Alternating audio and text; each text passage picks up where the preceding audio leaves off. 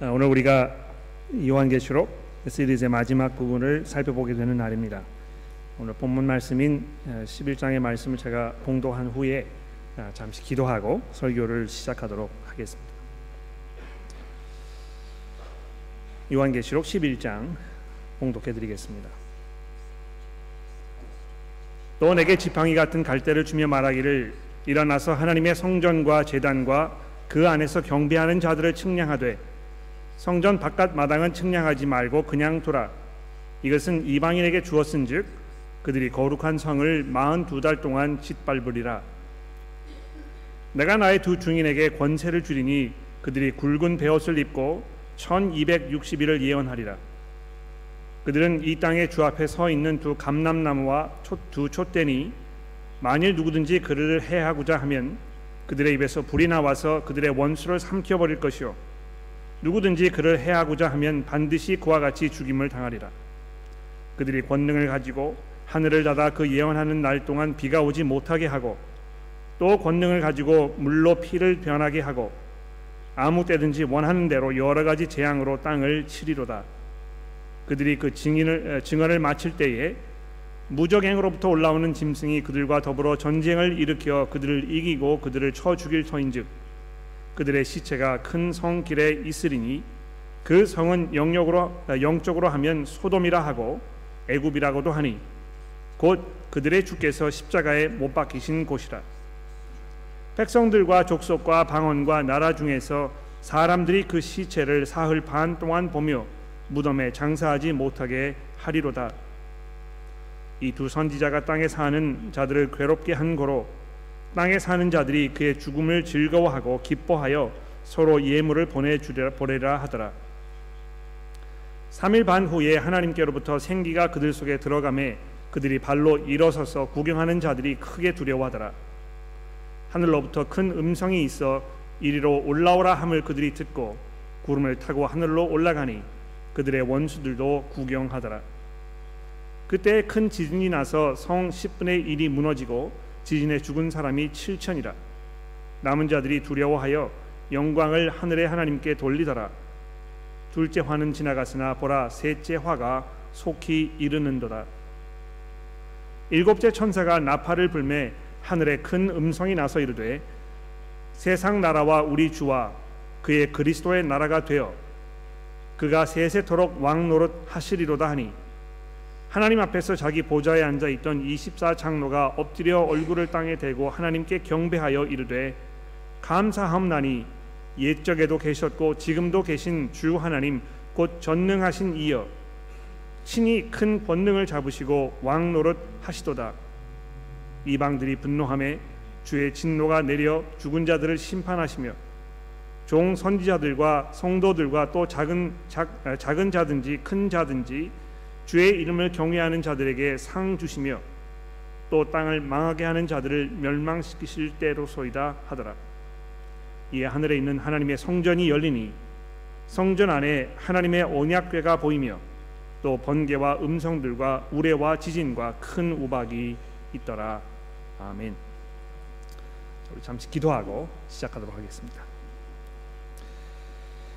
하나님 아버지, 이제 오늘 우리가 요한계시록 시리즈의 마지막 부분을 살펴보려고 합니다. 주의 성령께서 저희들을 도와주시고 인도하셔서 이 말씀을 잘 이해하도록 도와주시며, 또 이 말씀을 이해하였을 때에 우리가 우리 스스로를, 이 세상을 바른 눈으로 바라볼 수 있도록 도와주시기를 예수 그리스도의 이름으로 간절히 기도합니다.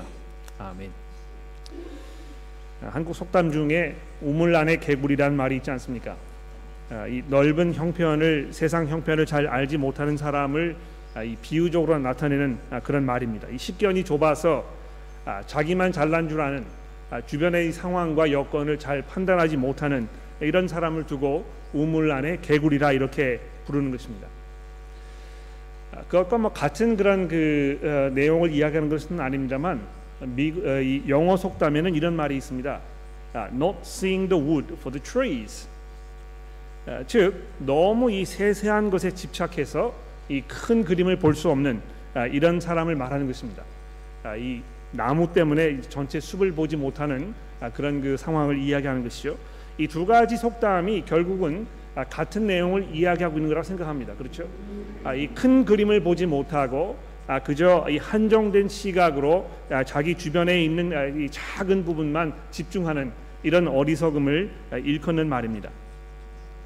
우리가 이 그리스도인으로 살면서 우리가 이 삶에 부닥치는 여러 가지 문제들, 이슈들, 이런 것이 우리의 마음을 복잡하게 하고 그래서 우리가 거기에 몰두하게 되고 이렇게 되게 됩니다만, 가끔 우리가 이 성경을 통해서 하나님의 말씀을 들으면서 보다 큰 그림, 하나님께서 지금 이 세상에 어떻게 일하고 계시는지, 거기에서 우리가 어떤 역할을 하고 있는지, 우리가 어디로 가고 있는지, 우리 하나님께서 우리를 위해서 무슨 계획을 가지고 계시는지, 아 이런 것들을 우리가 잘 생각해보고 돌아보는 것은 우리에게 대단히 중요한 그런 작업임에 분명합니다.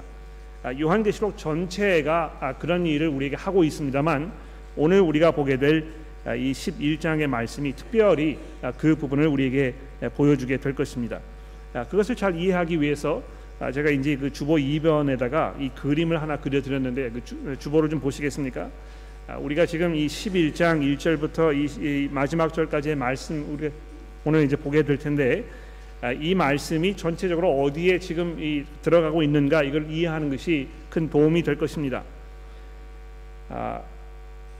이 팔 장부터 이 구 장, 이 두 장을 걸쳐서 지금 이 여섯 개 나팔이 울려 퍼지는 그 장면을 우리가 몇 주 전에 돌아보았습니다. 하나님께서 이 세상을 경고하시는 어떤 그 천재지변과 또 이 삶에 일어나는 여러 가지 고통스러운 일들과 이런 걸 통해 하나님께서 최후의 심판이 임하게 될 것에 대한 이 경고의 말씀을 우리에게 주고 계신다고 성경이 우리에게 증거하였습니다. 그러나 그럼에도 불구하고 그 경고를 듣는 이 세상 사람들이 회개하지 아니하고 하나님께 돌아서려고 하지 않는 이런 안타까운 모습을 우리가 보게 된 것입니다. 아, 마지막 일곱 번째 나팔 소리를 이제 우리가 들을 때가 되었는데요. 아, 오늘 우리의 본문 말씀이 이제 십일 장 십오 절에 넘어가시게 되면 그 일곱 번째 나팔 소리를 우리가 듣게 될 것입니다만, 이 여섯 번째 나팔 소리와 일곱 번째 나팔 소리 이 중간 이, 이 지점에 아, 어떤 그 인터미션을 지금 이 요한이 우리에게 보여주고 있습니다. 여러분 그 뭐 연극이나 이 음악회 같은 데 가시게 되면 아, 이 전반부와 후반부가 있지 않습니까?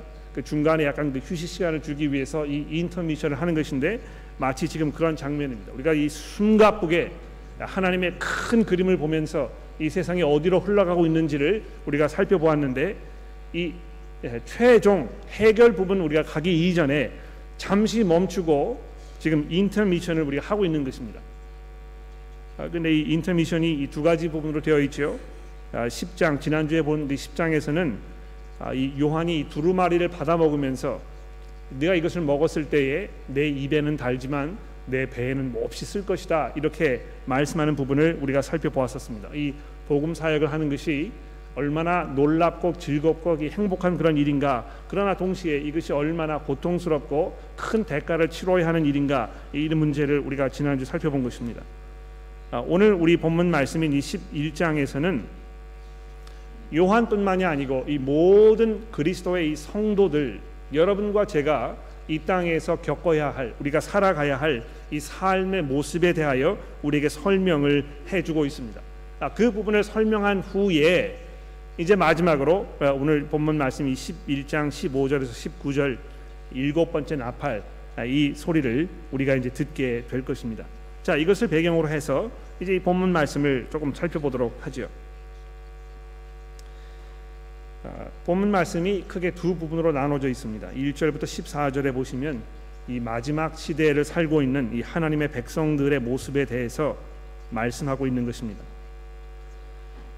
이 하늘로부터 이제 음성을 요한이 들었는데, 그 음성이 이제 뭐라고 말씀합니까? 일어나서 하나님의 성전과 제단과 그 안에 경배하는 자들을 측량하되, 이렇게 되어 있죠. 어, 이 지금 뭐 환상을 보고 있는 것입니다. 아, 그 환상에 이 하나님의 성전이 서 있었는데, 아, 그 성전에 들어가서 이걸 잘 측량하라고, 거기에 있는 사람들의 숫자를 세라고 이렇게 말씀한 것입니다. 하나님께서 아, 이 하나님의 백성들, 또 하나님의 그 나라, 이것을 잘 측량하시고 이걸 헤아리고 계시고 한 사람도 거기 낙오되지 않도록 돌보시면서 이렇게 자기 것으로 만드시는, 품으시는 아, 이런 장면을 지금 우리에게 설명하는 것이죠. 그런데 중요한 것은 그 다음에 보시게 되면 이 절 말씀에 이 성전 바깥 마당은 측량하지 말고 그냥 내버려 두라. 이것은 이방인에게 주었은즉 그들이 거룩한 성을 마흔두 달 동안 짓밟으리라. 여러분 기억나십니까? 이 그 이 장과 삼 장에서 일곱 교회에 지금 편지를 하는 그 내용을 우리가 읽었을 때 교회가 어떤 상황 속에 있었습니까? 어떤 그 환경 속에 놓여 있었습니까? 이 교회를 핍박하고 교회를 유혹하고 내부적으로 외부적으로 얼마나 많은 시련과 어려움이 있었는지 모르는 것입니다. 실제로 교회가 그렇거든요. 이 교회가 하나님의 교회입니다만 굉장히 위험하고 또 정말 이 그 추풍 낙엽처럼 금방 무너져 버릴 것 같은 이런 그 상황과 시대 속에 우리가 살고 있지 않습니까? 아, 마치 그러한 장면을 이번에 이 다른 방법으로 우리에게 좀 설명하고 있는 것입니다.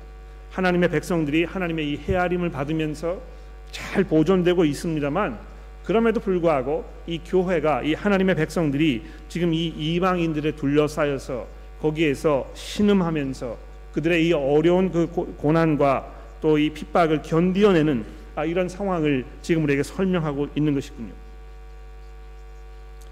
여기 이 사십이 달 동안이라 하는 그 시간적 표현이 있는 걸 보십시오. 사십이 달이면 아, 금방 아마 계산이 되실 텐데요. 삼 년 반입니다. 그렇죠? 이 삼 년 반이라는 그 시간적 표현이 이미 팔 장에서도 여러 번 등장하지 않았습니까? 이 칠, 칠의 반이면 이제 삼, 삼 년 반이 되는 것인데 왜 삼 년 반 동안만 짓밟는 것입니까? 한정된 기간, 오래 이루어지지 않는 그러나 분명히 이 고통이 있는 이런 그 시간적인 요소를 우리에게 설명하고 있다는 것입니다. 자, 이렇게 해서 지금 이제 이 십일 장에 우리가 보게 될 이 내용이 구체적으로 우리에게 뭘 설명할 것인지에 대한 어떤 큰 그림을 이렇게 던져주고 있습니다. 자, 그런 후에 이 본문 말씀이 이 두 증인에 대하여 우리에게 설명합니다. 삼 절 말씀해 보십시오. 내가 나의 두 증인 두, 두 증인에게 큰 권세를 주리니 그들이 굵은 베옷을 입고 천이백육십 일을 예언할 것이다. 십 장에서는 요한이 이 두루마기를 입, 마리를 입고 먹고 내가 이제 가서 사람들에게 이 하나님의 말씀을 예언해야 할 것이다. 아, 이렇게 에, 설명이 되었었습니다.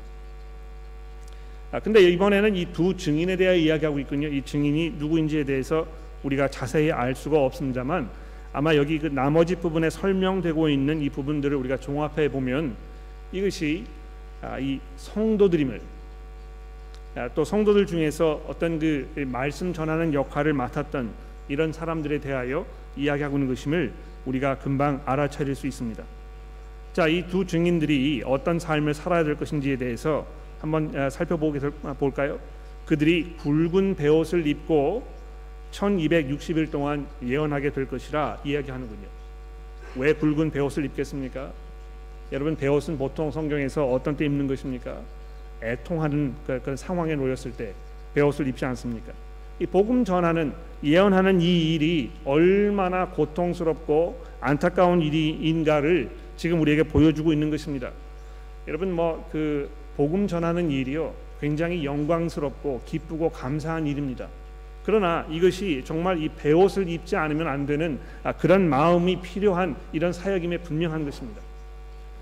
여러분, 믿지 않는 분들에게 여러분 사랑하는 사람들에게 예수 그리스도에 대해 증거하고 하나님의 심판에 대해서 이야기했을 때 그들이 그것을 잘 듣지 아니하고 회개하지 아니하고 이렇게 하면 얼마나 마음이 안타깝고 고통스럽습니까? 그렇죠? 정말 베옷을 입고 싶거든요. 머리에 재를 뿌리고 통곡하면서. 아, 그래서 이 굵은 베옷을 입고 천이백육십 일, 삼 년 반이죠. 삼 년 반 동안 예언하게 될 것이다.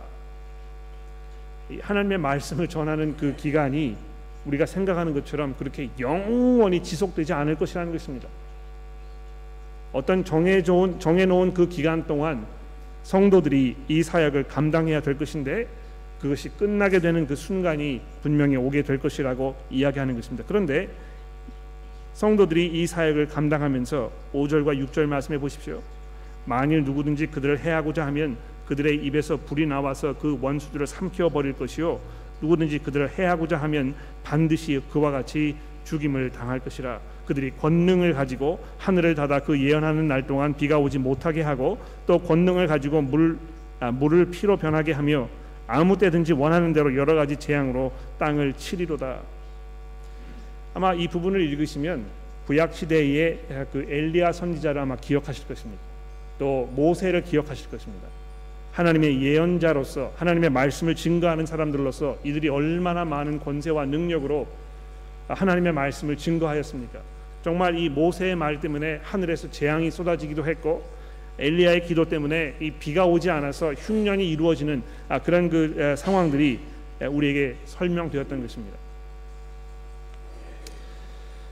그런데 놀라운 것은요, 지금 이러한 설명이 지금 이 시대를 살고 있는 여러분과 저, 우리 성도들의 삶, 이것과 아주 밀접하게 연관되어 우리에게 설명되고 있다는 것입니다. 네, 여러분과 제가요, 예수를 증거하러 나갔을 때, 우리가 말씀을 증거하였을 때, 하나님의 이, 이 말씀을 예언하였을 때, 하나님께서 여러분과 저에게 무엇을 약속하고 계시는 것입니까? 하나님의 권세를 약속하고 있는 것입니다.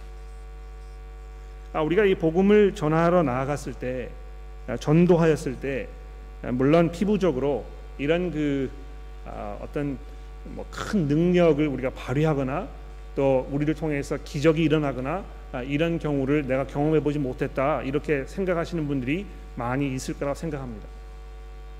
그런데 여러분 보십시오.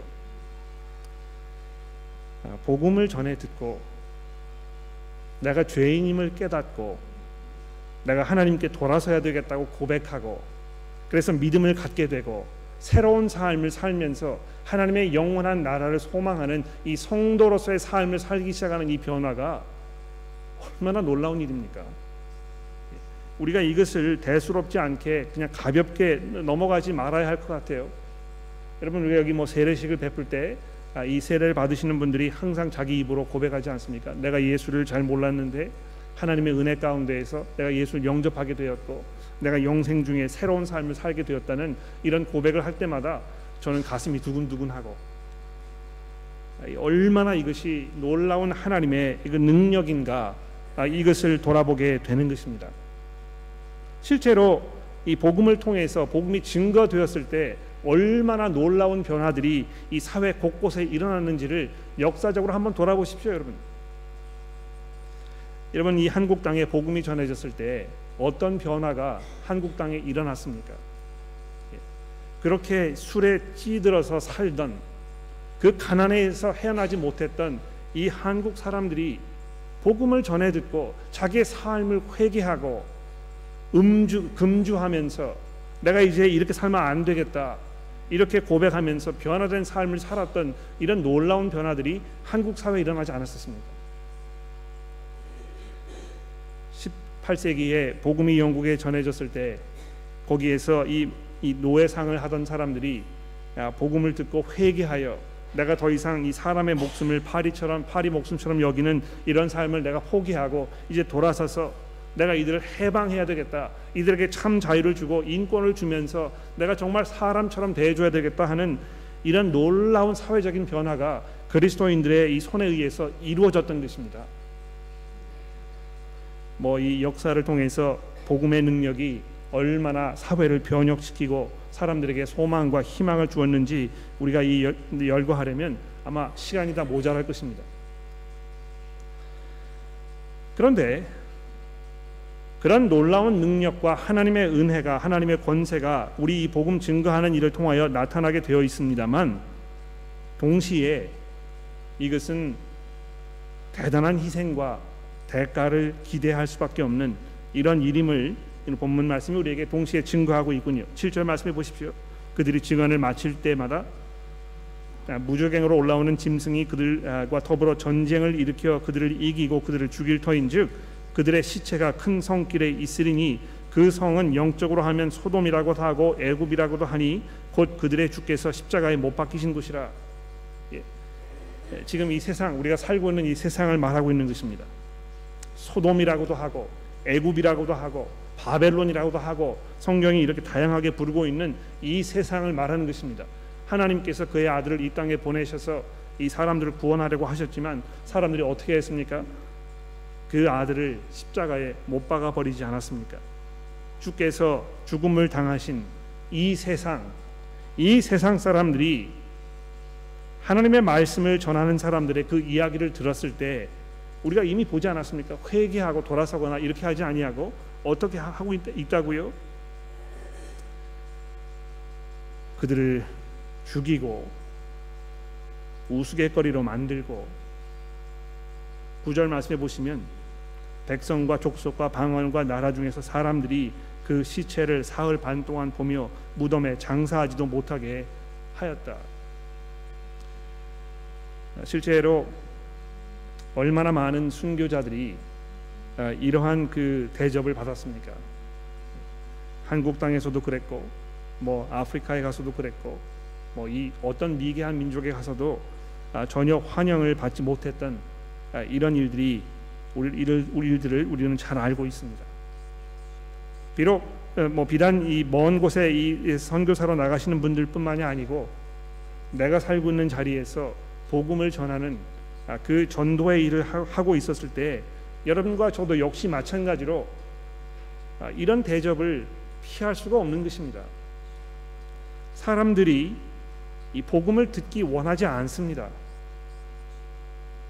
우리의 방법대로 사는 삶을 회개하고 돌이켜서 하나님의 시각으로, 하나님의 관점으로, 하나님의 방식으로 이 세상을 접근해야 한다는 이 성경의 말씀을 들었을 때 사람들이 거기에 분노하고 치를 떠는 것입니다. 아, 요즘에는 아, 특히 이제 그 어, 학교나 대학교에서 아, 이 문제가 아주 심각하게 대두되고 있지 않습니까? 남녀 이 성구별하는 거 다 없애버리고 아, 이제는 뭐 어, 이 남자가 여자가 되고 싶으면 그렇게 하도록 내버려 두고, 또 어, 집에 어린 자녀가 나는 더 이상 남자로 살고 싶지 않아, 난 여자가 되고 싶어, 이렇게 하면 부모들이 그 아이를 데리고 가서 성전환 수술을 시켜줘야 한다고 이렇게 신문에서 매일 연일 이 보도되고 있습니다. 더 놀라운 것은요, 이 뉴사우스웨일스 정부에서 운영하는 이 공립학교, 특히 Selective High School, 우리 뭐 한국 부모님들 Selective High School에 우리 자녀들 보내려고 어, 많은 시간과 노력을 거기 쏟아부으시는 것 제가 잘 알고 있습니다. 아, 이 세상적으로 학문적으로 좋은 성적을 얻는 것이 얼마나 중요한지 저도 잘 압니다. 그런데 여러분이 이걸 알고 계셔야 될 것 같아요. 많은 셀렉티브 스쿨들이 이 젠더 스터디스, 여기에 영향을 받아서 사람들에게, 이 어린 자녀들에게 얼마나 이 문제에 대하여 이, 그 세뇌 작업을 하고 있는지 모릅니다. 아마 여러분 집에 돌아가셔서 여러분의 자녀분들이 학교에서 이 문제에 대해서 어떤 그 이 수업을 받고 있는지 이거 한번 물어보십시오. 이건 여러분의 책임입니다. 여러분이 성도로서, 하나님의 백성으로서 우리가 어떻게 세상을 접근할 것인가, 우리 자녀들에게 어떻게 세상을 바라보는 것을 우리가 가르쳐야 할 것인가, 이게 우리의 책임이란 말이죠. 그런데 이 그리스도인들이 이 하나님의 관점으로 우리의 삶을 바라보는 이 문제를 이야기하였을 때 우리가 환영받지 못합니다. 아무도 이 그리스도인들의 이 생각과 이런 주장을 환영하지 않습니다. 이미 이 동성연애 결혼을 합법화하자는 그 법안을 이 내어놓았을 때 우리가 이미 이것을 경험하지 않았습니까? 그런데 이것이 비록 이 성적인 문제뿐만이 아니고 삶의 모든 부분에서 그렇게 될 수밖에 없는 것입니다. 이것이 바로 하나님의 그 권세 속에서, 하나님의 능력 속에서 이 땅의 복음을 증거하는 우리의 이 영광스러운 모습임과 동시에 우리가 겪을 수밖에 없는, 피할 수 없는 이런 고난과 어려움의 이 양면성이 우리 가운데 있다는 것입니다. 자, 그런데 이 본문 말씀 이 부분이 어떻게 결론을 맺고 있습니까? 십일 절 말씀을 보십시오. 삼 일 반 후에 하나님께로부터 생기가 그들 속에 들어가매 그들이 발로 일어서니 구경하는 자들이 크게 두려워하더라. 하늘로부터 큰 음성이 있어 이리로 올라오라 함을 그들이 듣고 구름을 타고 하늘로 올라가니 그들의 원수들도 구경하더라. 이 하나님의 백성들이, 순교를 당한 순교자들이 결국 하나님의 은혜 가운데에서 승리하게 될 것에 대하여 본문 말씀이 우리에게 증거하며 약속하고 있습니다. 우리가 이 큰 그림을 보아야 할 것입니다. 지금 살고 있는 이 시대에서는요, 우리가 환영받지 못하고 우리가 정말 어려움 가운데에서 마치 이 교회가 아무런 능력도 더 이상 세상 속에 발휘할 수 없는 것처럼 이렇게 보이게 되어 있습니다. 실제로 뭐 교회가 신학적으로 도덕적으로 이 세상과 타협하고 이 그 권위가 무너지고 이런 현실이 분명히 우리 가운데 있습니다. 그러나 하나님께서 그의 백성들을 알고 계시는 것입니다. 성전에 모여서 하나님을 예배했던 그 사람들을 다 수를 세으라고 하나님께서 말씀하고 계시는 그 이야기를 들어보십시오. 하나님께서 지금 이 세상을 심판하시기 위하여 이 모진 그 심판의 바람을 지금 불어오시려고 이렇게 하고 있는 그 찰나이지만, 이 이마에 하나님의 부르심을 받은 백성들이 이 인치심을 받기 이전까지 그 바람이 불지 못하도록 천사들이 막고 있었다고 우리가 이 칠 장에서 보지 않았습니까?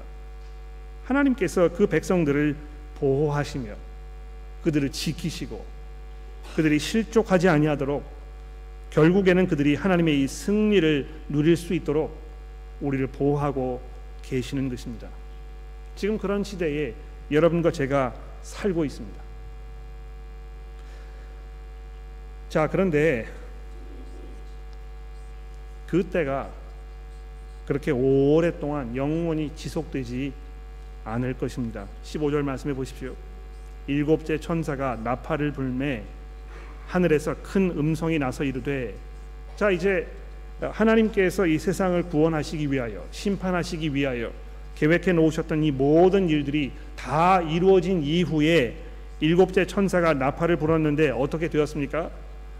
세상 나라와 우리 주와 그의 그리스도가 그리스도의 나라가 되어 그가 세세토록 왕노릇 하시리로다 하니, 하나님 앞에서 자기 보좌에 앉아있던 이십사 장로가 얼굴, 엎드려 얼굴을 땅에 대고 하나님께 경배하여 이르되, 감사하옵나니 옛적에도 계셨고 지금도 계셨, 계신 주 하나님 곧 전능하신 이여 친히 큰 권능을 잡으시고 왕노릇 하시리로다. 이방들이 분노하며 주의 진노가 내려 죽은 자들을 심판하시며 종 선지자들과 성도들과 또 작은 자들, 작은 자든지 큰 자든지 주의 이름을 경외하는 자들에게 상 주시며 또 땅을 망하게 하는 자들을 멸망시키실 때로소이다. 이 하나님의 이 최종 최후의 심판 날이 이제 임한 것입니다. 그래서 이 요한계시록은요, 예수 그리스도의 이 오심과 그분의 죽으심과 부활하심과 그때로부터 시작해서 세상이 끝나는 그 마지막 날까지의 이 큰 그림을 우리에게 이렇게 보여주고 있습니다. 이제 하나님께서 얼마 동안 정해놓으신 성도들이 복음을 전해야 하는 이 고난과 역경을 참고 인내해야 하는 그런 시대에 우리가 살고 있습니다만, 이제 곧 일곱째 나팔이 울려 퍼지게 될 것입니다.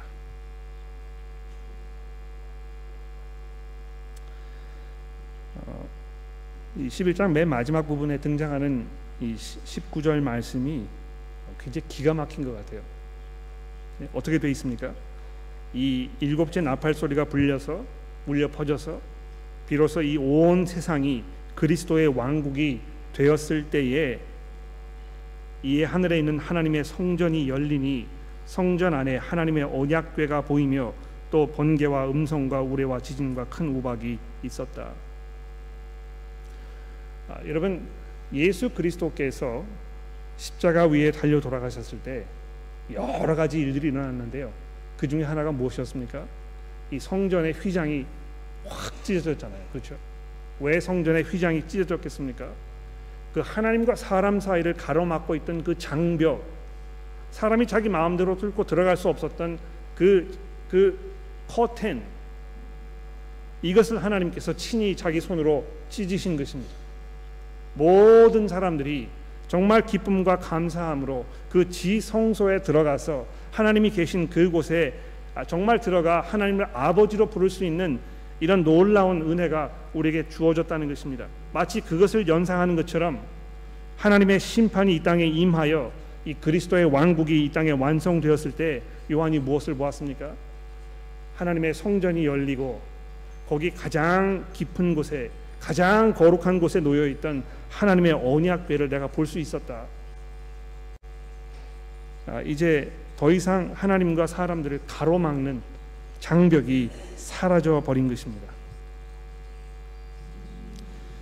아, 그러면서 아, 그, 어, 오늘 본문 말씀이 어, 하나님의 비밀의 완성, 이것을 이런 식으로 우리에게 설명하고 있는 것입니다. 자, 본문 내용을 뭐 잘 정리를 해드렸는데요. 이제 이 성경이 증거하는 바 몇 가지를 좀 돌아보고 정리를 하도록 하겠습니다. 우리가 본문을 읽을 때 여러분 이걸 발견하시는지 모르겠는데요, 첫 번째 화가 이르렀다, 두 번째 화가 이르렀다, 그러나 세 번째 화가 있을 것이다, 이렇게 이 구 장과 십일 장과 여기에서 설명하고 있습니다. 구 장 십이 절 말씀에 가보시면 어, 그 처음 다섯 번의 나팔 소리가 불, 어, 울려, 울려 퍼진 후에 첫째 화가 지나갔지만 아직도 둘이 더 남아있다, 이렇게 이야기한 부분을 아마 기억하실 것입니다. 또 십일 장 십사 절에 들어가시게 되면 이 여섯 번째 이 나팔이 불려진 후에 그 다음에 이 성도들의 그 삶에 대하여 설명하고 나서 둘째 화가 지나갔으니 이제 셋째 화가 속히 이를 것이다, 이렇게 이야기하는 부분 우리가 기억하실 것입니다. 그리고 나서 하나님의 이 최종적인 심판이 임하는 이 십일 장 십오 절에서 십구 절의 말씀, 이것이 바로 그 세 번째 화를 말하는 게 분명합니다. 자, 이거 제가 왜 말씀드리느냐 하면 첫 번째 화와 두 번째 화가 이미 이 땅에 임하였다는 것입니다. 이제 마지막 화, 정말 이 마지막 화가 오게 되면 이제는 뭐 더 이상 다른 것이 남아있지 않는 그런 최종적인 순간이 우리 앞에 놓여 있습니다. 즉 우리가 얼마나 이 긴박한 상황 속에 지금 살고 있는 것인가. 하나님께서 이 세상에 화를 쏟아 부으시기로 작정을 하셔서 첫 번째 화가 이미 이 세상에 일어나는 천재지변과 사람들이 겪어야 하는 이런 삶의 고통스러운 모습을 통해서 이 땅에 부어졌단 말입니다. 두 번째 화는 무슨 뭐, 무엇입니까? 그 속에서 하나님의 말씀을 증거하는 그 사람들이 세상 사람들의 이 그 조롱거리가 되고 순교하고 이들이 고통 중에서 하나님께 이 정의를 울부짖는 이런 상황, 이 두 번째 화라는 것입니다. 이 세상에요, 얼마나 지금 큰 문제가 있는 것인지 모릅니다. 일반 사람들이 기독교를 뭐 이 우습게 생각하고 성도들을 핍박하고 이렇게 하는 것이 뭐 큰 대수로운 일이겠느냐 이렇게 생각할지 모르지만 하나님께서는 그것을 세고 계시고 이것이 이 땅에 임할 이 마지막 화, 이것을 자초하는 그런 끔찍하고 어려운 상황이라는 것을 오늘 요한계시록이 우리에게 말씀하고 있다는 것입니다. 이제 마지막 화, 그것만 남아 있습니다. 그리고 이 마지막 일곱 번째 나팔 소리가 이제 언제 울려 퍼질지 아무도 알지 못하는 것입니다. 그러나 그것이 멀지 않았다는 것을 우리는 알고 있습니다. 두 번째로 본문 말씀이 이 고난의 삶에 대하여 얘기하는 부분을 우리가 깊이 묵상해 보아야 할 것입니다. 이것이 바로 성도들의 삶이고 이것이 우리의 현실입니다. 누구든지 이 땅에서 경건하게 살면 핍박을 피할 수 없다는 것이 성경의 가르침입니다. 실제로 여러분과 제가 이 땅에서 그리스도인으로 사는 일이 참 어렵잖아요. 그렇죠? 세상과 타협하지 아니하고 우리의 믿음을 지키려고 하고 우리가 거룩하게 살려고 하고 이런 모든 것들이 정말 어려운 일입니다. 아, 너무나 어려워서 때로는 야, 나 이렇게 살지 말고 그냥 세상 사람들처럼 살까? 나도 뭐 이거 신경 다 꺼버리고 그냥 내가 하고 싶은 대로 내 마음 내키는 대로 이렇게 한번 살아볼까? 이런 유혹들이 끊임없이 있잖아요. 예. 그러나 하나님께서 그것을 통하여 여러분과 저를 연단하고 계신다는 사실을 우리가 기억해야 할 것입니다. 그런 면에서 이 어려움도 하나님의 은혜의 일부분입니다. 그러나 본문 말씀은 요한계시록 전체는 이 땅에 살고 있는 이 그리스도인들에게 평안과 확신의 메시지를 전해주고 있는 것이 분명합니다. 그 백성들을 헤아리고 계시는, 그들을 보살피고 계시는, 그들에게 큰 권세와 권능을 허락하셔서 그들의 증거를 통하여 이 세상이 변화되도록 이끄시는 이 하나님의 능력과 하나님의 은혜가 그 성도들을 보호하며 인도하고 계신다는 사실을 우리에게 끊임없이 증거하고 있습니다. 그리고 하나님의 그 비밀, 하나님의 그 궁극적인 창조의 목적, 이것이 곧 완성될 것이라는 이런 소망의 메시지를 여러분과 저에게 전해주고 있는 것입니다. 어느덧 이천십팔 년이 이제 다 지나갔습니다. 얼마나 빨리 한 해가 지나가는지 모르겠는데요, 우리가 한 해를 돌아보면서 또 내년을 계획하면서 우리가 무엇을 마음속에 담고 기억해야 되겠습니까? 하나님의 그 주권적인 다스림과 그 안에 있는 여러분과 저의 이 안전한 삶과, 우리가 이 땅에서 비록 고난을 겪을 것이 분명하지만 우리가 실족하게 되지 않을 것이라는 하나님의 이 약속과 하나님의 그 승리의 메시지를 우리가 기억해야 할 것입니다. 우리가 보다 담대하게, 보다 견고하게, 흔들리지 아니하고 우리의 갈 길을 가야 할 것입니다. 기도하겠습니다.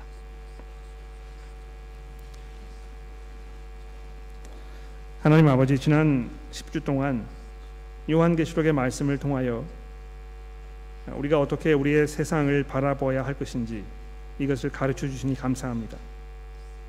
하나님, 때로 저희가 삶에 지쳐서 우리 앞에 당장 있는 여러 가지 이 이슈들로 인하여 우리가 큰 그림을 보지 못하고 우왕좌왕할 때가 종종 있습니다만, 하나님, 저희가 간절히 기도하는 것은 오늘 이 요한계시록의 말씀을 통하여 우리에게 보여주셨듯이 우리가 이 인내함으로 살아가며 소망 중에 살게 하시고, 우리가 우리에게 주어진 이 고난의 삶의 그 몫을 우리가 외면하지 아니하며 하나님의 그 온전하신 뜻이 완성되는 그 때를 우리가 소망하면서 우리의 믿음을 지켜나갈 수 있도록 도와주시기를 우리의 구주이신 예수 그리스도의 이름으로 간절히 기도합니다.